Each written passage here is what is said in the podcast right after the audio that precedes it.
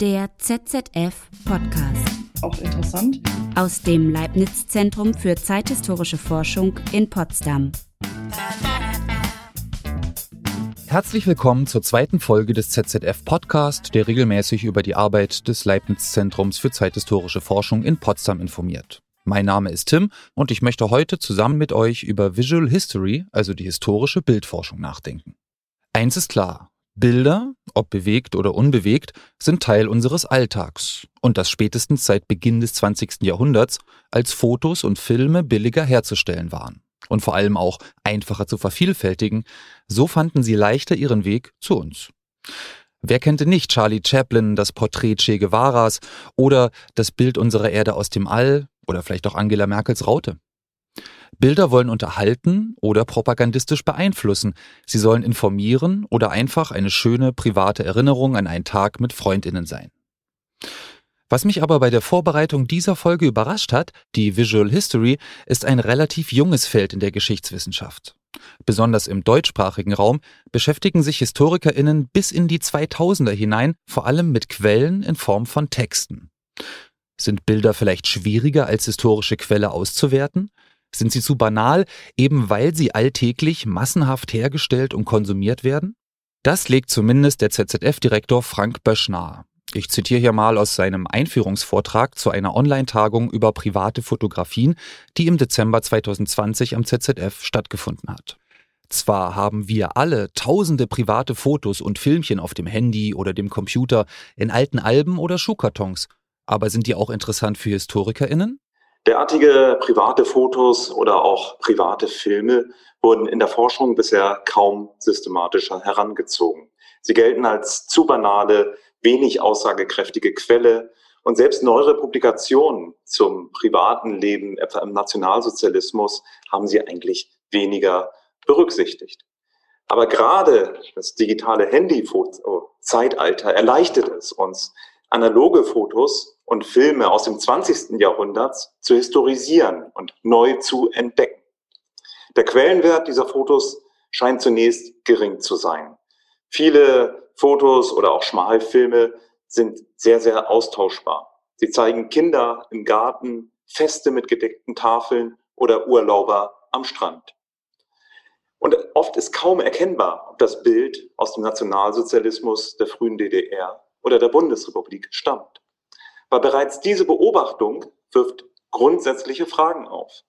Inwieweit ähnelten sich die privaten Selbstentwürfe in Demokratie und Diktatur, im Sozialismus oder Kapitalismus?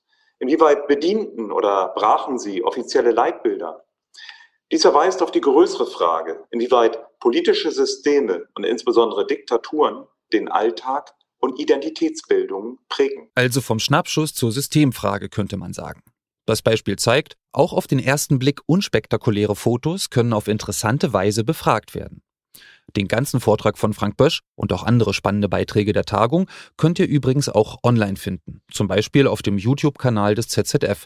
Sucht dazu einfach Tagung private Blicke auf YouTube. Einen Link findet ihr auch in der Beschreibung dieser Folge. Mittlerweile hat die historische Forschung also erkannt, Fotos kommt eine wichtige Bedeutung zu. Und man muss eigene Methoden entwickeln, wenn man sie als Quellen verwenden will. Die geschichtswissenschaftliche Beschäftigung mit Bildern kann also ziemlich vielseitig sein und sehr spannend. Klar also, dass sich auch ForscherInnen am ZZF mit der Visual History beschäftigen. Mit dreien habe ich mich unterhalten und weil ich schon so viel geredet habe, stellen Sie sich hier einfach mal selbst vor. Ja, mein Name ist Christine Bartlitz. Ich bin äh, wissenschaftliche Mitarbeiterin am ZZF und verantworte die beiden ZZF-Internetportale Dokopedia, das ist eine Online-Enzyklopädie für die Zeitgeschichte, und Visual History, ähm, das Blogportal für historische Bildmedien. Mein Name ist Sandra Starke. Ich promoviere am Zentrum für zeithistorische Forschung zum Thema DDR-Fotoalben. Ich bin Annette Vohwinkel. Äh, ich bin Historikerin und Kulturwissenschaftlerin und leite am äh, ZZF Potsdam die Abteilung für Mediengeschichte. Mit den drei Forscherinnen war ich im Zoom-Interview schnell per Du, denn so reden sie sich auch untereinander an. Schnell kommen sie mit mir ins Gespräch und diskutieren auch untereinander. Am Anfang wollte ich gerne nochmal ganz grundlegend werden, nämlich was ist denn äh, eben das Besondere an dem Zugang der Visual History? Was packt euch an diesem Zugang denn eigentlich? ähm, jetzt im Vergleich zum Beispiel zu einer eher textlastigen Geschichtswissenschaft? Oder sind Bilder nur eine andere Form von Text vielleicht? Dann würde ich einfach mal mit Sandra anfangen.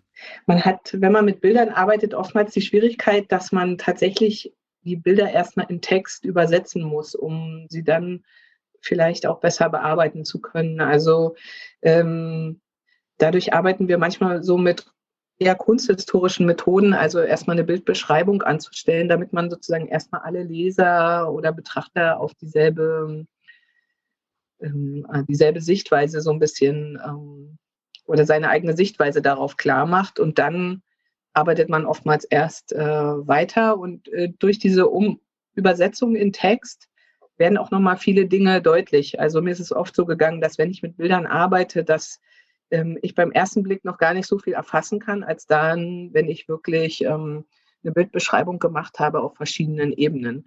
Methodisch ähm, gibt es da noch nicht so ganz viele Methoden dafür. Ähm, und das ist auch einer der Punkte, den ich daran ziemlich spannend finde. Also, dass man äh, selbst ähm, seinen eigenen Verstand benutzt, um äh, mit den Bildern umzugehen. Und in meinem Fall sind das eben Fotoalben, was ähm, auch nochmal so eine Zusammenstellung und eine, eine, grafische Gestaltung, eine Umsetzung ähm, in sich birgt, die dann auch nochmal wie so eine zweite Ebene ist. Ähm, in, in, diesem Buch, in diesem Familienbuch, ähm, wie Dinge geordnet und an, angeordnet werden, das äh, hat nochmal so eine zweite Aussagekraft dann, äh, zusätzlich zu den mhm. eigentlichen Bildern. Genau, also die, ähm, die ist ähm, von den Fotoalben sprichst du gerade, ne? Also von den Familienfotoalben. Ähm, ja. Genau, Annette, ist das denn, ist das denn bei dir auch so, diese, diese Methodenoffenheit? Äh, siehst du das auch so, dass das da so eine, so ein bisschen Goldgräberinnen-Stimmung, höre ich da sozusagen noch raus bei Sandra? Nee, ich kann für mich selber kann ich sagen, dass es, dass es zwei verschiedene Ebenen hatte, äh, diese, diese Beschäftigung mit Bildern. Das eine ist, ist eine sehr persönliche, glaube ich, äh, weil ich immer schon, also solange ich denken kann, mit Bildern mehr anfangen konnte als mit Tönen. Ähm, also ich bin, ich bin ein extrem bildaffiner Mensch. Äh, ich habe äh, auch mal eine Zeit lang selber ein bisschen gemalt. Ich habe äh, Kunstpädagogik im Nebenfach studiert, eben wegen dieses großen Interesses für Bilder aller Art. Das, ich würde sagen, das ist die, die, die persönliche Dimension dieses, dieser Herangehensweise und vielleicht auch die, die Voraussetzung dafür, dass man sowas überhaupt machen kann. Das andere ist, dass ich äh, finde, dass wenn man sich professionell mit Vergangenheit beschäftigt, äh, dann beschäftigt man sich ja eigentlich mit allen, mit allen Quellen, die man finden kann. Äh, und ein großer Teil da, davon sind nun mal Bilder. Äh, und ich würde eher die Gegenfrage stellen, also warum sollte man sie ausschließen, äh, wenn man ein Thema bearbeitet? Ähm, ich würde sagen, im Grunde genommen würde ich allen empfehlen, dass egal welches Thema man bearbeitet, äh, immer mal überlegen sollte, ob es neben, zusätzlich zu Text oder anderen Quellen auch Bildquellen gibt. Und dann kommt natürlich noch dazu, dass wenn man anfängt, sich systematisch damit zu beschäftigen, also mit der Frage, was kann man aus Bildern eigentlich herausholen, ne, dass man dann, dann tatsächlich mit dieser, äh, erstmal mit dieser grundsätzlichen Bedeutungsoffenheit äh, konfrontiert ist, die ich selber eigentlich als sehr angenehm empfinde. Und ich muss auch sagen, ich mag lieber Bilder, die einen erstmal irritieren, als Bilder, bei denen man drauf guckt und denkt, man hat sie sofort verstanden. Christine, ist das bei dir auch so, so, ein, so eine, ich sag mal, so eine leichte Verunsicherungsmoment, wenn du mit Bildern arbeitest zu Beginn? Ja, ähm, aber das ist genau wie Annette gesagt hat, ja auch das Faszinierende, dieses, ähm, die, diese Vielfalt der Deutungen und auch Bilder sind ja zum einen Quellen für uns als Historikerinnen, sie sind aber auch Medien, weil sie, sie versenden Botschaften, ihre Urheber, ihre Urheberinnen haben sie mit Intention versehen und teilweise sind sie aber auch Akteure Bilder, dass sie selbst auch ähm, Handlungsgeschehen ähm, mit bestimmen. Insofern ist das etwas sehr Aufregendes, sehr Spannendes, aber auch sehr Schwieriges. Ähm, die beiden haben es eben auch schon gesagt. Ich glaube, der Grund, warum sich in der Geschichtswissenschaft so lange Zeit niemand damit beschäftigt hat, ist einfach, weil man es nicht kann, weil es nicht gelernt wird, gelehrt wird an den Universitäten. Und dadurch sind Bilder erstmal was, wo man gar nicht weiß, was man damit machen soll. Vielleicht nochmal als Coverbild. Das ist toll für das 800-seitige Textwerk. Da habe ich dann das Bild für das Cover. Aber ansonsten benutzen eben viele Bilder immer nur illustrativ, um das, was sie textlich geschrieben haben, nochmal als Bild zu zeigen. Und verschenken, wie Annette eben gesagt hat, absolut das, was in den Bildern drinsteckt, diese ganz verschiedenen Bedeutungsebenen und diesen absoluten Mehrwert.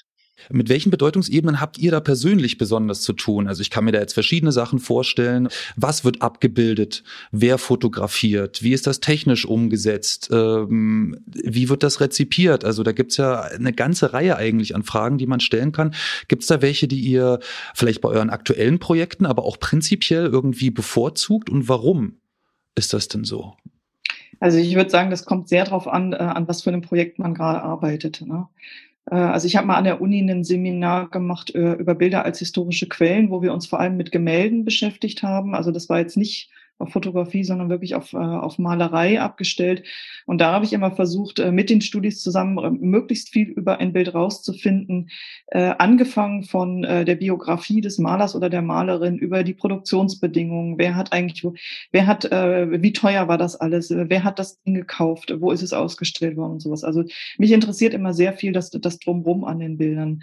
Aber natürlich geht man irgendwann auch auf so eine Analyseebene, wo man dann wirklich mit dem Bild alleine ist und äh, sagen kann, ich kann jetzt einfach nur versuchen, da was rauszuholen, was aber eben oft tentativ bleibt. Ne? Also sofern man nicht schriftliche Quellen hat, auf die man sich stützen kann, äh, bleibt ja vieles im Bereich der Bildinterpretation reine Spekulation. Und da wird es dann einerseits äh, abenteuerlich, also auch interessant. Andererseits kommt man natürlich auch wirklich an die Grenzen dessen, was man wissenschaftlich belegen kann. Die Grenzen der wissenschaftlichen Belegbarkeit. Sandra, hast du das auch so das gesehen bei, äh, bei, der, bei dem Umgang mit den Familienalben jetzt beispielsweise, dass du dann irgendwann merkst, auch jetzt Jetzt möchte ich da irgendwie gerne was reinlesen, aber weiß nicht genau, ob es das hergibt. Ja, absolut. Also ich hatte mich ja zuletzt mit dem Thema Arbeit beschäftigt, ähm, also Erwerbsarbeit in DDR-Fotoalben. Und besonders eine Seite, äh, da ging es unterschwellig für mich auch stark um die Vereinbarkeit von Beruf und Familie, weil das eben so auf einer Seite zusammen arrangiert war. Und ähm, in dem konkreten Fall hatte ich eben auch die Zeitzeugin befragt, äh, die sozusagen, man spricht ja immer viel von der ähm, Doppelt- und Dreifachbelastung der Frauen in der DDR, die eben voll berufstätig waren und zwei Kinder zu Hause hatten und sich gesellschaftlich engagieren sollten. Und ähm, die konkrete Zeitzeugin hat das dann äh, anhand des äh, ihrer eigenen Alben sozusagen abgestritten und hat das eher so positiv ähm, umgesetzt und hat gesagt, ja, was haben wir alles damals geschafft? Äh, es war eben nicht so wichtig, ob die Fenster geputzt sind oder nicht. Ähm, wir haben halt versucht, unsere Arbeit gut zu machen und das äh, mit den Kindern äh, gut hinzukommen und hat das gar nicht so aus der heutigen äh, Sicht äh, der DDR-Forschung, die sich mit diesem Thema auseinandersetzt, gesehen. Das fand ich äh, ganz spannend für mich. Mhm. Weil für mich war das Thema total evident, als ich die Seite gesehen habe und äh, für sie war es eben eine ganz andere Erzählung damit verknüpft. Ähm, die hauptsächlich äh, waren die zusammengeordnet, weil sie chronologisch zusammengepasst haben. Da geht es ja schon rein in diese, in diese Sinnkonstruktion eigentlich, oder? Die viel anhand von Bildern auch stattfindet. Also wenn ich das jetzt so höre bei dir, ähm, man kann die sozusagen diese Bilder, du hast einen bestimmten wissenschaftlichen Blick darauf, dann die Person selbst sozusagen, die das irgendwie gemacht hat, hat wieder einen ganz anderen Blick darauf. Und äh, so oder so scheint es, dass, ähm, dass Bilder und vor allen Dingen auch private Bilder vielleicht, aber auch solche, die man aus den Nachrichten kennt, ganz stark irgendwie wirklichkeitsbildend sind. Ähm, Christine, ist das so?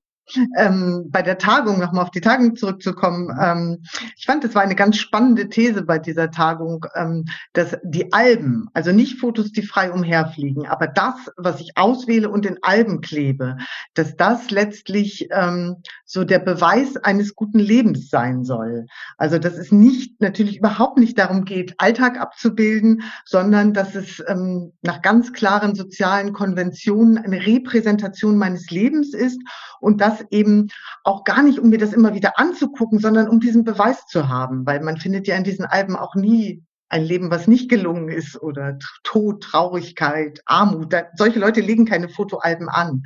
Ähm, also das, das fand ich nochmal sehr interessant bei der Tagung. Und ich habe noch einen kurzen Punkt, ähm, weil ich das Beispiel bei der Tagung so beeindruckend fand. Ähm, Maiken Umbach, die Professorin aus Nottingham, hat ähm, vorgestellt, ähm, ein, ein Fotoalbum, das war ein ganz großes Konvolut ähm, von einer jüdischen Familie in Berlin, die dann emigriert sind ähm, und die eben ganz viele Fotos, Tagebücher hinter, lassen haben, aber sie hat auch die Möglichkeit gehabt, mit den Nachfahren zu sprechen. Und da gibt es eben Fotos von einer Familie, die in Bayern in den 30er Jahren Urlaub macht. Ähm, da sieht man so ein Kind mit so einer Lederhose, die anderen sind auch irgendwie alle so ein bisschen bayerisch angezogen, ähm, so Karoblusen oder so. Und ohne Kontext denkt man, jo, deutsche Familie, die in Bayern Urlaub macht, irgendwann in den 30ern während des NS. Mit dem Kontext weiß man, dass es eine jüdische Familie ist zu einer Zeit, als sie schon massiv diskriminiert worden sind. Sie durften keine öffentlichen Verkehrsmittel benutzen, keine Tiere halten etc. Und dann auf einmal sieht man hier die Bilder in dem Album, wo sie vor dem Bamberger Reiter posieren, wo sie wandern. Also hier ist es natürlich ein ganz massiver politischer Akt, das Einschreiben in das öffentliche Leben, das zu sagen, wir sind Deutsche, genau wie ihr auch. Und das finde ich, fand ich total beeindruckend bei der Tagung, wo mir nochmal so klar geworden ist, wir brauchen den Kontext. Also wenn wir nur Fotos auf dem Flohmarkt finden in der Kiste, von denen wir nicht mehr wissen, von wem die sind oder was sie sagen, dann sind wir im Reich der Spekulation und da in, zum Beispiel in diesem Fall wären wir auch verloren, weil äh, ja, wir, wir wüssten nicht, was diese Bilder eigentlich, was die für einen Hintergrund haben. Ist das dann ein Ausweg aus diesem Reich der Spekulation, sich auf den Kontext, also auf den Produktionskontext oder den gesellschaftlichen zu beziehen? Lässt sich das überhaupt trennen dann voneinander? Also gibt es überhaupt eine sinnvolle Betrachtung von Bildern ohne diesen Kontext? Können die nur für sich sozusagen wirken? Es gibt ja Bilder, die sind alt zum Beispiel. Ich weiß nichts über den Künstlerin, über die Künstlerin und trotzdem wird irgendwie was, was transportiert für mich. Zum Beispiel eine Emotion. Ich habe das mal ausprobiert, äh, mit Bildern, was aus Bildern rauszuholen, zu denen ich keine Kontextinformationen habe. Und zwar waren es Bilder, äh, die ich einem äh, Trödler auf dem Tel Aviver Flohmarkt abgekauft habe. Und äh, es waren, die meisten von diesen Bildern hatten keine Beschriftung. Also bei einigen waren hinten auf der Rückseite äh, Daten vermerkt oder auch Namen äh, oder auch ganz kurze Botschaften. Äh, aber einige waren auch, äh, waren völlig ohne, quasi komplett nackt. Man kann aber trotzdem äh, irgendwie was drüber, also das, der erste Hinweis war natürlich in dem Fall der Fundort. Ne? Also äh, dadurch, dass die Bilder alle irgendwo in irgendwelchen Haushaltsauflösungen in Tel Aviv gelandet sind, wusste ich natürlich, das sind überwiegend wahrscheinlich äh, Emigrationsgeschichten. Ja, äh, und es gab auch welche, also aus diesen mit den ganz kurzen Botschaften. Bei einigen konnte man einfach aufgrund der materiellen Beschaffenheit feststellen, dass das eine Serie war, weil die so ein, also es gab eine Serie, die hatten so ein so ganz merkwürdige Klebstoffmarkierungen drauf. Also da war klar, die gehören zusammen. Also man kann schon äh, sich auf die Spurensuche begeben, aber da stößt man natürlich an die Grenzen. Ich glaube, das Wichtige ist vor allem diese Grenzen dann auch äh, explizit zu machen. Ne? Also sich da nicht zu versteigen, sondern zu sagen, okay, bis hierhin kommen wir und dann ist Schluss. Mehr geht geht nicht. Vielleicht nur ganz kurz, Annette hat es doch mal in einer Lehrveranstaltung gemacht, dass du Studierenden Bilder vorgelegt hast und sie sollten diese Bilder sagen, was sie sehen, was das zeigen kann. Und ich glaube, ich weiß nämlich, das lag mal ein Bild von dem, was du im, im, in dem Seminar verwendet hast, lag im Drucker. Und das habe ich mir mit in mein Büro genommen und habe äh, das so ein bisschen nachgemacht, weil du warst auch gar nicht da. Ich wusste auch nicht, was das Bild gezeigt hat. Und da habe ich auch noch mal gemerkt, wie schwierig das ist und wie man es üben muss, Bilder zu beschreiben, sie richtig zu sehen, nicht, nicht sofort rüber zu huschen, nicht sofort so oberflächlich irgendwelche Eindrücke zu sehen, sondern wirklich ein Bild zu sehen und zu beschreiben. Ähm, das fand ich ganz toll. Ja, und meine Studis haben ganz erstaunliche Dinge zutage gefördert. Also es war ein äh, Foto von meiner eigenen Familie, meine Eltern, meine Schwester, mein, äh, meine Großeltern und ich äh, bei meinen Großeltern im Garten. Äh, und die haben wirklich, also was die über diese Familie spekuliert hat, würde ich sagen, äh, war ziemlich zutreffend. War ein lustiges Experiment.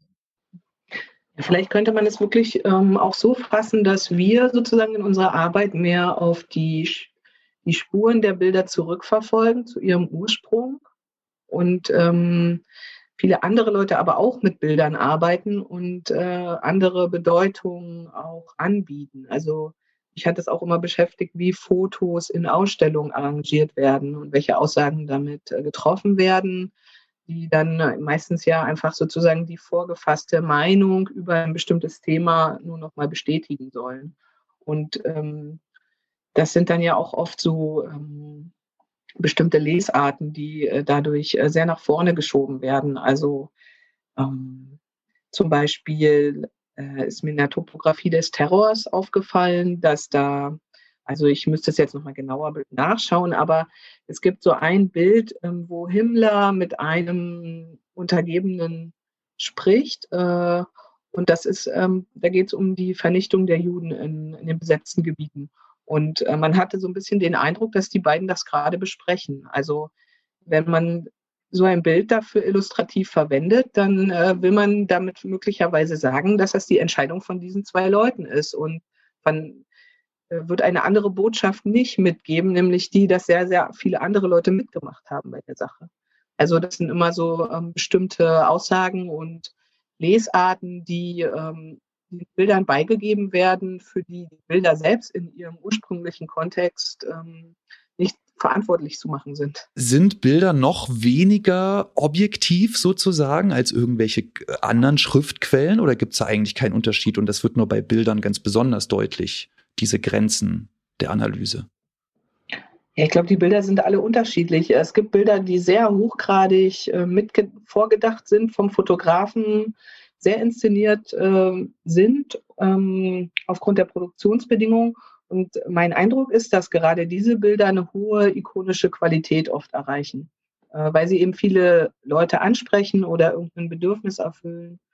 Und ähm, ja, äh, bei den Privatfotos sieht das äh, ganz anders aus. Die äh, verbinden ganz andere Intentionen mit einem Bild, was ihnen vielleicht nicht gelungen ist oder so. Bilder sind einfach sehr unterschiedlich und ähm, man wundert sich manchmal, was ähm, die Leute in ihre privaten Fotos reinlesen. Also mir hat eine Zeitzeugin ähm, berichtet, äh, sie ist selbst auf dem Foto drauf als junge Frau, sitzt auf dem Motorrad ihres Bruders und hat mir aber erzählt, das ist der Tag, wo sie das erste Mal wählen gehen durfte.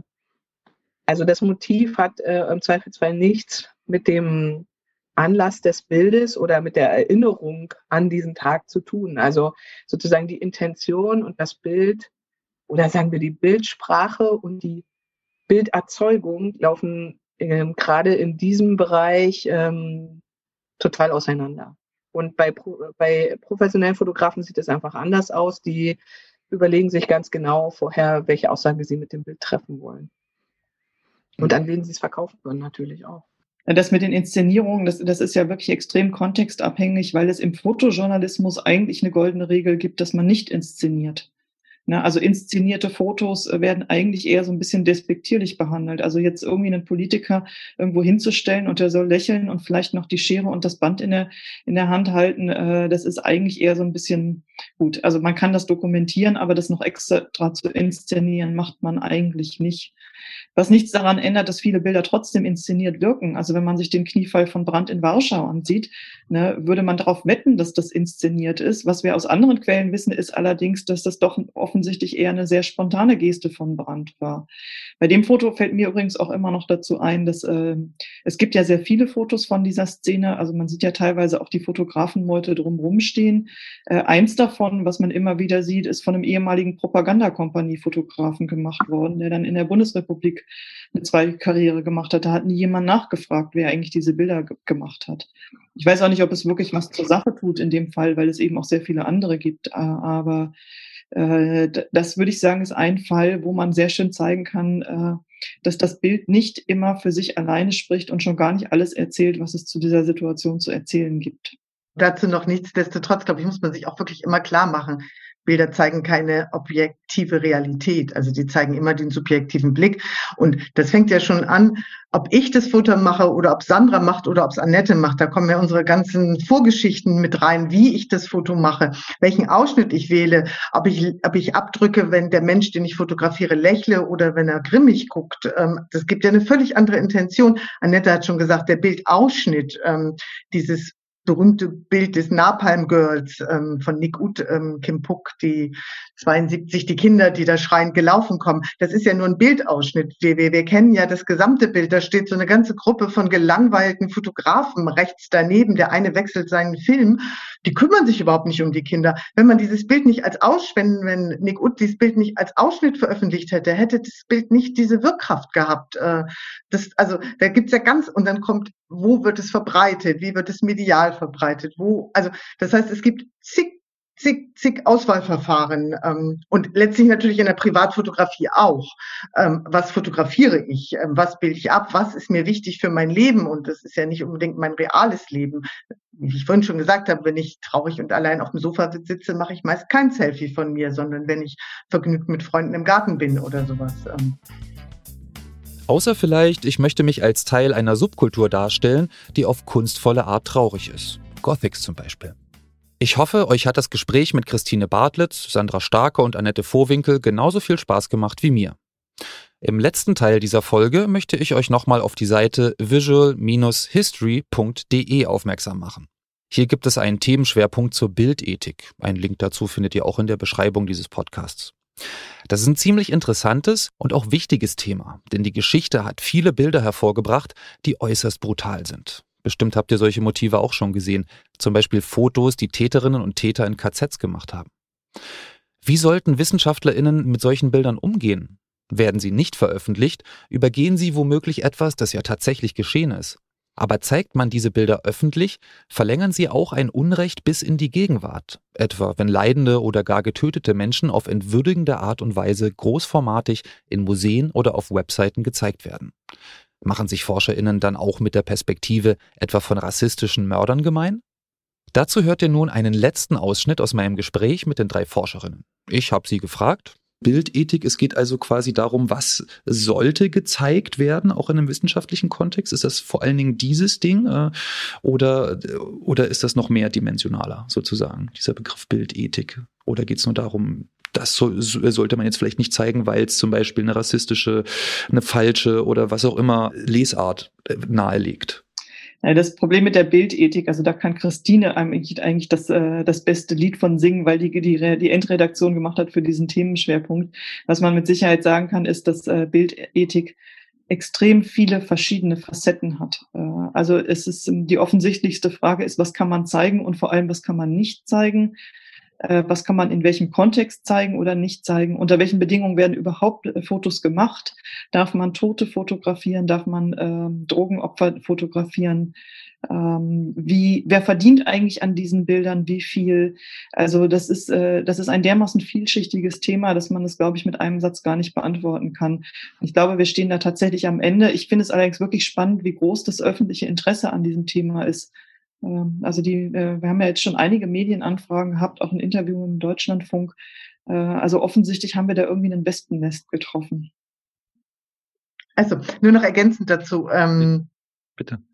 Also letztlich sind wir Historikerinnen und äh, ich, ich würde jetzt nicht als erstes über Zeigeverbote äh, sprechen wollen, sondern eher über Kontext, über in welch, wie, wie muss man Bilder sich anschauen. Also natürlich ist es so, das hatten wir eben ja auch, dass Bilder Deutungen transportieren. Also Deutungen, die von den Machern intendiert waren, ähm, Auftrag und so weiter. Und dass es schon wichtig ist, zum Beispiel, wenn wir an die Kolonialfotografie denken, rassistisch, diskriminierend, entwürdigend, ähm, dass wir diese Bilder nicht einfach so weiter benutzen. Ähm, da ist ja in Sachen Sprache auch schon eine Menge gerade im Gang und die Bilder kommen jetzt nach dem Text hinterher, wie es ja immer so ist. Erst ist der Text, dann kommen die Bilder. Ähm, also, dass, dass wir da schon gucken sollten, warum sind die so und so fotografiert worden, was für eine Intention steckte dahinter und dadurch kann man dann Bilder auch anders lesen. Es gibt immer dieses Beispiel, das haben wir in unserer Einleitung in dem Themenschwerpunkt auch nochmal beschrieben. Ähm, dieses sogenannte Lili Jakob Album, also ein Album aus dem Konzentrationslager Auschwitz 1944, als die ungarischen Jüdinnen und Juden nach Auschwitz kommen. Und dort wird dann ein Album von der SS angelegt, um zu zeigen, also es werden Bilder gemacht von diesem Transport, von der Ankunft, von der Selektion an der Rampe, ähm, um zu zeigen, quasi Himmler und den anderen Vorgesetzten, wie reibungslos diese Vernichtungsmaschinerie in Auschwitz funktioniert. Und dadurch, dass wir eben wirklich so gut wie nur Täterbilder von den Konzentrationslagern haben und diese Bilder aus diesem Album ein großes Kontingent sind, werden die immer benutzt, um zu zeigen, wie Auschwitz war. Und das ist eben ein Problem. Also weil man äh, weil man eben wissen muss, dass diese, dass diese Bilder mit der Intention gemacht wurden, zu zeigen, wie reibungslos die Vernichtung läuft. Ähm, dass es aber in keinster Weise irgendwie die Realität abbildet. Auf der anderen Seite, und die Frauen natürlich, die Menschen auch überhaupt nicht gefragt worden sind, die mussten das über sich ergehen lassen, Fotografien wider Willen. Ähm, und auf der anderen Seite ist es aber so, dass wir Also ich verstehe den, ich brauche Bilder, um den Holocaust auch nur ansatzweise zu verstehen. Insofern, ähm, da, daran sehe ich unseren Job und das finde ich auch das, das, die, die Frage oder das, die Sache der Bildethik, darauf aufmerksam zu machen, immer wieder klar zu machen, überlegt euch, welche Bilder ihr in welchem Kontext einsetzt, benutzt sie nicht illustrativ, versucht die Bildunterschrift mit dem Bild zu verbinden, auch in der URL, damit es nicht im Netz wild umherflattert. Ähm, also einfach solche Fragen ähm, mehr zu formulieren, die Leute mehr darauf darauf daran zu erinnern, dass, dass solche Dinge wichtig sind. Also ich würde jetzt gar nicht das an erster Linie sagen, das dürfen wir zeigen und das nicht. Also es gibt Bilder, die würde ich nicht zeigen, zum Beispiel diese IS-Enthauptungsfotos, die ja nur gemacht worden sind, um als Propagandafotos ähm, im Netz zu zeigen, wie mächtig der sogenannte Islamische Staat ist.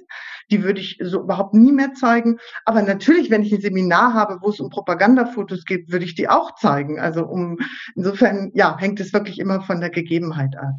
Ich habe schon gesehen, dass es da ja auch bestimmte technische äh, Mittel auch gibt, was die Darstellung betrifft. Zum Beispiel ist mir da auf visualhistory.de dieser wie so ein Slider aufgefallen. Genau, das ist genau der Effekt, dass man versucht eben auch mit technischen Mitteln, und da sind wir noch ganz am Anfang, ich probiere dann noch gerade an so anderen Plugins rum, was noch geht, um einfach auch technisch ein Innehalten ähm, zu ähm, zu schaffen, dass wenn ich einen Text lese und so über das Bild rüberhusche, dass ich dann durch diesen Slider einfach innehalte, dann überlege ich, ziehe ich das Bild auf und da wird mir klar in der Bildunterschrift, ach ja, das ist so und so eine Fotografie. Also das ist einfach ein Versuch und es gibt zum Beispiel von Axel Dossmann und Susanne Regner, die haben ein Buch über einen Verbrecher, über einen Massenmörder gemacht und dort ähm, arbeiten sie eben auch mit verschiedenen Verfremdungsmitteln in dem Zeigen des Bildes, sodass auch so ein bisschen dieser voyeuristische Blick ähm, ja, der sich ja manchmal dann doch einstellt bei so Fotos, ähm, dass der einfach gebrochen wird. Und das finde ich eine gute Möglichkeit, um, ähm, um mit diesen Bildern umzugehen. Das sagt Christine Bartlitz. Den Themenschwerpunkt Bildethik und vieles andere rund um die Visual History findet ihr unter visual-history.de. Damit verabschiede ich mich von euch und sage Danke fürs Zuhören und auch fürs Mitdenken. Mein Name ist Tim und ich freue mich, wenn ihr wieder mal reinhört. Bis zum nächsten Mal. Tschüss.